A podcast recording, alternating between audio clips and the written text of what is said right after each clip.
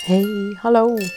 Welkom bij de Contact bij Dementie podcast. Ik ben Lida Zegel en met deze podcast wil ik je inspireren om beter, misschien wel anders, in contact te komen met mensen met dementie. Bijna dagelijks denk ik daaraan. Ik maak mooie dingen mee, ik hoor, ik lees, ik zie van alles. En alles wat ik daaruit haal of hoe ik erover denk, wil ik met jou delen. En dan hoop ik jou ook te inspireren en uit te dagen om eens op een andere manier naar contact maken te kijken en misschien ook te gaan doen.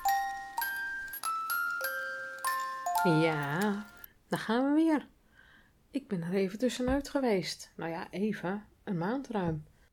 En hoe komt dat dan? Vakantie. En ik had me ook voorgenomen niks te moeten. En onderweg, op vakantie, terwijl ik boeken las of luisterde onderweg.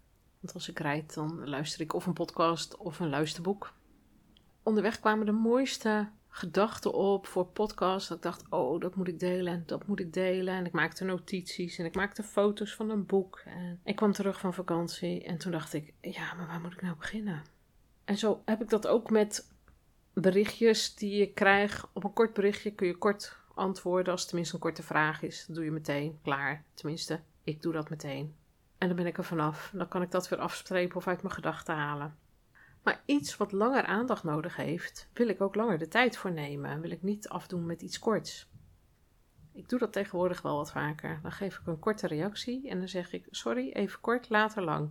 En dan kan ik er later nog op terugkomen en dan zit het die dag nog in mijn hoofd. Maar alles wat ik op de lange baan schuif, wat, wat meer tijd, wat meer reactie, wat meer uitzoeken, wat meer, ja, wat meer van alles vraagt, dat blijft dan liggen. En omdat ik een paar weken niks had gedaan, stapelde de gedachten en de ideeën stapelden zich op en ik kon ze eigenlijk niet meer uit elkaar halen. Dus ik heb een paar weken nog gedacht van nou, laat maar. Ik hoor niks, ik zie niks. Ik denk dat iedereen het ook wel goed vindt. En er is genoeg om terug te luisteren. Wat ook gebeurde, toch Mira? Die zag ik ineens weer over popcontacten delen op eh, de socials. En vandaag was ik op stap en toen dacht ik, ja, ik moet toch echt weer een keer wat gaan doen, want anders stopt het misschien. En dat zou jammer zijn, want ik probeer het zo eenvoudig en zo makkelijk mogelijk te doen dat het me ook niet te veel moeite, tijd of gedoe kost. En wat was dan die trigger? Er zijn altijd zoveel mooie mensen die ik onderweg ontmoet als ik eh, voor het ziekenhuis aan het werk ben en bloed bij mensen thuis prik. En vandaag ook iemand dat ik nog niet had bedacht dat die mevrouw misschien ook wel een haperend brein had, beginnende dementie of wat dan ook. Ik was al een keer eerder geweest, dus ik wist haar adres te vinden, ergens in het buitengebied, ver weg, een eenzame woning. En ik zie er al naar de voordeur lopen toen ik mijn auto parkeerde. En ik kom bij haar binnen en ik zeg, ik kom bloed prikken. En zeg, oh, had u ook urine? Ja, dat had ze nog wel ergens bewaard. Nou, fijn, als u dat dan wil halen, maak ik mijn spulletjes klaar. En ze ging de urine halen en ik maakte spullen klaar die geprikt moesten worden. En ik zei nog tegen haar, kijk, ik zeg, dan heb ik hier een buisje voor de urine. Die haal ik er meteen uit. mag u zo meteen het potje weggooien. En dan gaan we bloed prikken. Geprikt, alles afgewerkt. Ik ga de deur uit. Wens haar een fijne dag. Zij wenst mij een fijne dag. En ik zit in de auto en ik zou bijna wegrijden. Komt ze ineens naar buiten rennen. En dat was een vrouw van eind 80. Dus ik denk van, oeh, pas op, niet vallen. Dus ik stap meteen de auto uit en zeg, wat is er? Ben ik iets vergeten? Ja, het potje urine staat er nog. En dan gaan alle, vallen alle puzzelstukjes en dan gaan alle bellen rinkelen. Ik zeg, oh ja, dat klopt, want die zou u voor mij weggooien. Ik had er een buisje uitgehaald en dat buisje, die heb ik mee. Dus ik hoef de urine niet meer, u mag hem weggooien. Oh, wat stom, zegt ze, dat heb je inderdaad gezegd. Ik was het vergeten. Stom, hè, zegt ze. Ik zeg, nee hoor, dat is helemaal niet stom. Ja, dat kan gewoon. En er gebeurde ook zoveel. Dat is natuurlijk wel iets om rekening mee te houden op het moment dat je weet dat je bij iemand bent met geheugenproblemen, een haperend brein. Dat als er zoveel gebeurt, het ook lastig is om al die dingen te onthouden. Dus ik heb het allemaal wel gezegd, maar door het te herhalen en, en, niet bestraffend te doen van, nou, bent u dat nou vergeten? Maar gewoon te herhalen van, oh, ik dacht dat ik het goed had gezegd. Of ik had nog geprobeerd uit te leggen, maar ik snap dat het veel is kun je mensen in ieder geval helpen. En stom, ik heb wel eens verteld over Peter die ik begeleid met niet aangeboren hersenletsel. Hij ging onlangs ook onderweg naar de stad. We hadden verschillende dingen te doen. En we staan in de lift bij zijn huis en hij zegt, oh ja. Dan komt er ineens weer wat uit zijn hoofd en denk van, oh, wat heb jij een hoop in je hoofd altijd. En hij maakt een gebaar omdat taal voor hem lastig is. Ik zeg, ik heb geen idee wat je bedoelt, maar we doen gewoon de lift weer terug. En uh, we gaan even naar je huis en je wijst het me maar aan. Ja, stom, zegt hij. Ik zeg, nee, het is niet stom. Het is wel heel vervelend. Maar dit is wat het gevolg is van de aandoening die je hebt gekregen. Je kunt er niks aan doen. Dus stom is het niet. Het is echt vervelend. Waarop hij zegt: Ja, stom vervelend. Ja, dan moet ik natuurlijk ook heel hard lachen. Want hoe voel je je als je ziek bent? Peter kan me dat mooi vertellen. Hoe voel je je als je ziek bent? Want als je weet hoe iemand zich voelt of wat er gebeurt in zijn, in zijn hoofd of in het denken, in het doen en laten. Op het moment dat je dat weet, kun je, denk ik, makkelijk contact maken. En dat contact, dat is van wezenlijk belang, vind ik. En de reden dat ik deze podcast maak. Maar goed, hopelijk ook voor jou de reden om te luisteren. Dus als je weet wat er in iemand omgaat, maakt dat het contact maken makkelijker. En uit die hele berg aan informatie en dingen die ik in mijn hoofd had opgespaard, dacht ik van nee, ik ga nu terug naar maar één ding. Want als ik één ding pak, dan is dat al meer dan genoeg. En dat ene, dat is over als je weet wat ziekte met je doet, wat betekent het om ziek te zijn? En het toeval wil dat daar uiteraard ook boeken over geschreven zijn. In dit geval een uh, oude bekende van mij, Mariet Rutte, die het boek Buigend Gras heeft geschreven, wat onlangs gelanceerd is, een boeklancering was. Wat gaat over veerkracht bij ziekte. Zij is al een tijd chronisch ziek en volgens mij heb ik het ook eerder gezegd, trotse bezitter van onbekende ziektes. Dus ze is wel ziek, maar ze weten niet waar ze dat aan op moet hangen. In haar boek beschrijft ze heel veel. Ze begint bij haar jeugd en uiteraard tot het hier en nu. En dat zijn bijna 400 bladzijden. En verschillende dingen die ze schrijft raken mij. En ik maakte foto's van de bladzijden en heb die opgeslagen. Dat ik denk van, oh ja, want dan kan ik ze makkelijker terugvinden. Zo had ze het bijvoorbeeld over het ziek zijn en het niet zo mobiel meer zijn, wat bij haar ook het geval was. Dat je dan je zelfstandigheid verliest. Dat is ook je nuttig voelen en dat is ontzettend belangrijk. Want zonder dat voel je je waardeloos en kun je in een depressie raken of erger van de brug afspringen. En dat hoor ik ook wel eens. Dat hoor ik wel eens bij mensen met dementie. Voor mij hoeft het niet meer. Gooi me maar over het balkon. En zegt iedereen van, nou nee, dat moet u niet zeggen. Maar snap je het, dat als je zelfstandigheid verliest en je nuttig voelen, als dat er niet meer is, dat je dan zo waardeloos voelt dat je dat kan denken? Zij zegt, want leven moet, hoe je het ook wendt of keert, een waarde hebben. En als mens heb je je eigen waarde. En daar wordt een flink appel op gedaan als je lichaamsfuncties je in de steek laten en je er niets aan kunt doen. Nou, diezelfde machteloosheid en datzelfde, niet alleen je lichaamsfuncties, als het bewegingsapparaat, zoals je benen of je armen, maar ook je hoofd. Op het moment dat je hoofd hapert, dan voel je je niet meer nuttig en dan moet je echt wel je best doen om het allemaal nog prettig te vinden. Zij beschrijft ook iets dat zij uh, op een gegeven moment in Nijmegen in het ziekenhuis lag en dat er commotie buiten was. En vlak achter de raam is de weg uh, waar de lopers overlopen. Van de vierdaagse natuurlijk. Een raar besef eigenlijk om achter glas het leven aan je voorbij te horen trekken en er niet aan deel te nemen, beschrijft ze. En het besef ook hoe vanzelfsprekend het leven is. En gaan door, want dat gaat gewoon door, het leven, totdat je zelf ziek wordt. Als je iets heel vervelends meemaakt.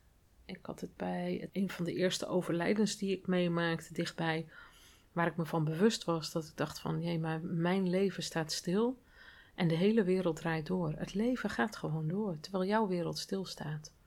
En dat is met ziekte dus ook. Jouw wereld staat stil. In, in dit geval van Mariet, dat het leven aan haar raam voorbij trok in de vorm van de Vierdaagse wandelaars. En wat kun je daar dan mee? Je bewust zijn van het feit dat iemand dat wel signaleert, maar daar vervolgens niks mee kan doen. En toen kwam ik pas als mijn makker ook in een instelling waar een meneer heel boos was, want hij had naar buiten gewild. En hij kwam, ja, ze liet hem niet naar buiten. Nee, want zij zijn verantwoordelijk voor hem en hij mag niet alleen naar buiten. Maar hij wist, er is markt en ik wil naar de markt. En dat kon niet. En er was niet voldoende personeel om op dat moment met hem mee te gaan. Er was ook niemand echt beschikbaar of er kon niks verzonnen worden. En dat vertelde ze hem ook eerlijk, waarop die man heel erg boos werd. heel erg lastig, want daarna was er eigenlijk niks meer met hem te doen. Dus toen kwam de mimakker en de mimakker mocht wel bij hem komen. En de mimakker heeft in dit geval, waar de mimakker vaak heel erg non-verbaal is, juist verbaal met hem allerlei woordgrapjes, dingetjes gehad. Dit was iemand die op een andere manier een haperend brein heeft dan de meeste mensen met Alzheimer. En zelfs zo mondig is dat je denkt van, heeft hij wel dementie? Totdat je bepaalde vragen stelt en denkt van, oh ja, daar komt echt helemaal geen antwoord op. En dat ik dan denk van, oh ja, maar als je vasculaire dementie hebt, dan kun je nog ontzettend veel zeggen en veel praten. Maar is het toch echt wel een haperend brein? En is het soms handig om woorden of situaties op een andere manier aan te vliegen? Dus anders te benoemen. Ooit kende ik een mooi stel waarvan zij opgenomen werd en hij zelfstandig woonde en hij bezocht haar iedere dag. En iedere dag zei ze: Maar waarom mag ik dan niet met je mee? En dan zei hij: Dat komt vanwege je vasculaire aandoening. Oh ja, zei ze dan. En die vasculaire aandoening, zei hij, dat klinkt veel minder erg dan dat ik zeg: Je hebt dementie. En ik zeg erachteraan: Nog minder erg dan dat je zegt: Je bent dement, want niemand is een ziekte. Maar dat weten jullie ook van mij. Dus door het anders te verpakken, je woorden, kan het soms ook anders aankomen en beter aankomen. Door dat te weten, wat het betekent om dat op die manier wel te kunnen accepteren, maak je dus beter en makkelijker contact. Terug naar het boek van Mariet. Zij beschrijft ook de waarde van aandacht. Want als chronisch zieke heb je hulp nodig bij praktische zaken. En troost en steun als het gaat om de emotionele kant van het ziek zijn. En daarnaast biedt het contact met anderen afleiding, zodat je even weg kunt zijn van je ziekte en je pijn. Relaties beïnvloeden de ziektebeleving, zowel positief als negatief. Een hele belangrijke alinea. De manier waarop een ander omgaat met jou als jij die ziekte hebt, dus in dit geval jij, luisteraar, hoe jij omgaat met iemand met dementie, bepaalt hoe hij zich voelt of zij zich voelt. Dus als je daar op een hele positieve manier mee omgaat, dan is dat anders dan dat je alleen maar negatief bent. Ben je alleen maar aan het corrigeren, dan kun je je voorstellen dat de sfeer niet zo prettig is. Kun je het positief houden, dan is het echt heel anders. Voor mij is het dan ook belangrijk om altijd iedereen gelijkwaardig te benaderen en gaandeweg aan te passen als je merkt wat er aan de hand is. Kortere zinnen, minder gedetailleerd, kortere opdrachten, soms met gebaren erbij als ondersteuning, maar nog steeds op dezelfde menswaardige manier als ik, en ik zeg altijd de koning of de koningin, ook zou aanspreken. Het gaat erom dat je iemand volwaardig aanspreekt. Nog een voorbeeld. Het gaat erover dat uh, iemand haar bezoekt en dan lachen ze samen en ze vertelt een anekdote over de hond en we lachen nog harder. En daar op dat moment van samen zijn haalt zij het echte leven binnen. Hier, in mijn kamer, in mijn hoofd, terwijl ik in mijn bed lig. Soms kijkt ze me van over de koffiemok aan met warme betraande ogen. Niet omdat ze me zielig vindt, maar me ook anders kent. Veel actiever en me dat ook toewenst. Wat hier zegt is zo mooi dat ik dat had bewaard. Dat ik ook dacht, van dat is ook wat ik doe. Ik vertel ook heel veel dingen over wat ik mee heb gemaakt. Of hoe blij ik ben dat ik iemand tegenkom. Oh, wat fijn dat ik u tegenkom, want ik zie dat u zo meteen met de taxi gaat. Mag ik nog heel even? Nou, wat er dan ook maar nodig is. En daarmee maak je ook jezelf kwetsbaar of misschien wel gelijkwaardig met de ander. Delen en even, wat Mariet ook beschrijft, die buitenwereld naar binnen halen op het moment dat je echt helemaal niks meer kan en alleen maar gevangen binnen zit. Over het afhankelijk zijn en de onmacht ervaren van het ziek zijn schrijft ze ook veel. Je merkt het al, ik ben echt fan en dit is nog maar bladzijde 94, dus kun je nagaan. En ze zegt: iedereen laat wel eens een steek vallen door een fout te maken of onbedoeld iets fouts te zeggen. En daarop kun je niet nodig reageren of een grens stellen. Afhankelijk zijn van zorg maakt je als mens extra kwetsbaar. En ziek zijn zorgt voor een traag reactievermogen. Dat maakt het lastig om over die grenzen te communiceren. Op het moment dat je dat weet, kun je dus op een andere manier in contact komen met iemand die ziek is. En kun je je voorstellen dat bij haar gaat het over lichamelijk ziek zijn en niet eens over een haperend brein. Maar dat dat al veel doet met je hoofd, waardoor je reactievermogen dus trager is. En als het gaat over mensen met dementie, dan kun je voorstellen dat het nog trager gaat. Op het moment dat je beseft dat dingen trager gaan, kun je ook beseffen dat je moet doseren, deel voor deel moet brengen wat er nodig is. Of als je iets van iemand nodig hebt. Een handeling of meegaan naar het toilet of noem maar op. Er zijn verschillende dingen. Koffie drinken alleen al, alleen al het kopje aangeven. En ik zeg ook wel eens tegen mensen als ze dat niet kunnen beseffen. Hoe ben jij als je ziek bent? Ben je wel zo ziek dat je niet uit bed komt? Ja. Oké, hoe wil je dan dat mensen reageren? Ja, dan wil ik met rust gelaten worden. Ja, precies. En wij vragen vaak heel veel acties nog en reacties. Of iemand nou thuis is of in een instelling, we vragen best wel veel van mensen. Dus ja, is dat dan altijd zo praktisch en zo handig? Ja, soms moet je het dus anders verpakken. Ik vergelijk het ook wel eens met als je hoofdpijn hebt. Heb je wel eens hoofdpijn? Ja, dat heeft iedereen heeft wel eens een hoofdpijn gehad. Of een kater of wat dan ook. Maar hoofdpijn kennen veel mensen wel. Als je hoofd echt pijn doet, dan moet je daar ook niet te veel aan hebben. Als je hersenen aperen, wil je dat ook niet. Ik heb uh, nog wel voorbeelden er ook uit over hoe verschillend personeel reageert. En ze heeft echt wel hele vervelende aandoeningen. En met ze bedoel ik dus Mariet, uh, die dat boek schrijft. Niet iedereen van het personeel reageert ook hetzelfde. En zij noemt het ook van je hebt mensen die vanuit hun hart werken en mensen die voor het geld werken. En zo is het ook als je contact wil maken met mensen met dementie. Doe je het vanuit je hart, dan maak je echt op een andere manier contact dan dat je dat doet omdat je iets moet van een ander of omdat je iets moet omdat het je werk is. Het maakt echt verschil hoe je met iemand omgaat. En zij schrijft, en dat is weer bladzijde 98, over de gevolgen van een gebrek aan empathie. Het gebrek aan empathie is ondermijnend voor je gevoel van eigenwaarde. Als je van kinds af aan meekrijgt dat gevoelens niet belangrijk zijn, dat je geen recht hebt om te voelen wat je voelt, dan kan dat tot gevolg hebben dat je jezelf als volwassene te veel wegcijfert. En je moet jezelf dan bewust gaan trainen met de gedachte: dit is wat ik voel. Misschien zijn mijn gevoelens niet logisch, maar het zijn mijn gevoelens. En ze geeft er nog weer voorbeelden bij hoe ze daar zelf ook intrapte. Soms moeten we mensen ook helpen. Op het moment dat jij weet dat jij voor iemand zorgt, of bij iemand komt die zo de gevoelens anders heeft en het aan de eigenwaarde gaat, dan moet je misschien iemand wel helpen om door aan te geven dat je het begrijpt, op een gelijkwaardig niveau te komen. En niet dat iemand denkt van ik ben ook helemaal niks waard. En zij merkte dat in het ziekenhuis ook, dat mensen eigenlijk daardoor zichzelf ook, je bent afhankelijk van zorg, je voelt je al niet prettig, dat ze zich maar lieten behandelen door iemand, ja, dat, dat ze het gewoon vervelend vonden wat er gebeurde. En zij leerde dan ook nog ondertussen in het ziekenhuis hoe de mensen assertiever konden worden. Het is een coach, zou ik maar zeggen. Dit vond ik ook een mooi stukje, 134, de bladzijde, op het moment dat je het boek gaat uh, lezen de kracht van gelijkgestemdheid. eigenlijk heb ik dat ook al tussendoor ook wel gezegd, ook over het gelijkwaardig zijn, op hetzelfde niveau met elkaar praten. Die gelijkgestemdheid is ook belangrijk. En ze geeft het voorbeeld van, ze kan helemaal niks. Ze zit in de stoel, ze zit thuis. Ze heeft alle energie gegeven aan de kind die naar school is en de man die aan het werk is. En dan vervolgens zit ze alleen thuis. Pijn, machteloos. En er is geluid, de telefoon gaat. Mijn lijn met de buitenwereld. Ik hoor de ditjes en de datjes en wordt gevraagd: Gaat het goed? Ik zeg ja hoor. En ik zeg dat ik rustig aan de koffie zat. Einde gesprek. Weer een gerustgestelde persoon. Einde lijntje met de buitenwereld.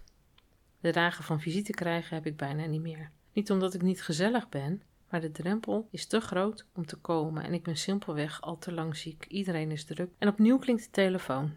En aan de andere kant zegt iemand: Jij klinkt als door een vrachtwagen overreden. Heb je weer een slechte dag? Ik zeg ja en ik begin te huilen. Ze luistert en ik voel de warmte door de lijn. Mijn hart warmt op. Ik voel me even niet alleen. Ik vraag haar honderd uit en ze vertelt mij gretig. Laat zei ze nog: Ik voel me zo schuldig, want mijn leven gaat gewoon door.